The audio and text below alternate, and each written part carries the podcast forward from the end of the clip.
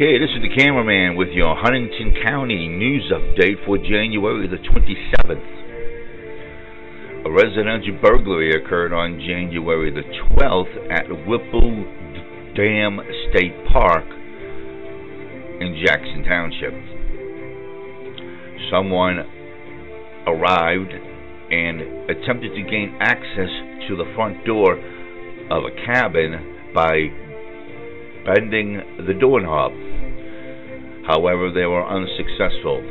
The suspects then made their way to the rear of the cabin and threw a brick through the rear window of the cabin, smashing out the pane glass window. Then made their way into the cabin. The suspects then fled the scene in an unknown direction and by unknown means.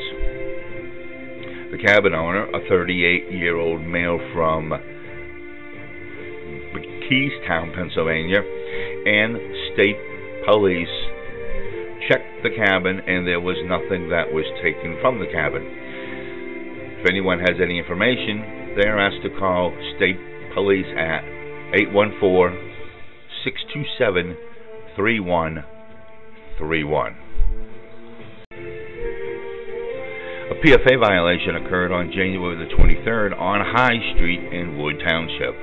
A 37 year old male from Wood was charged after contacting his ex, a 29 year old female, when he was to have no contact with the victim.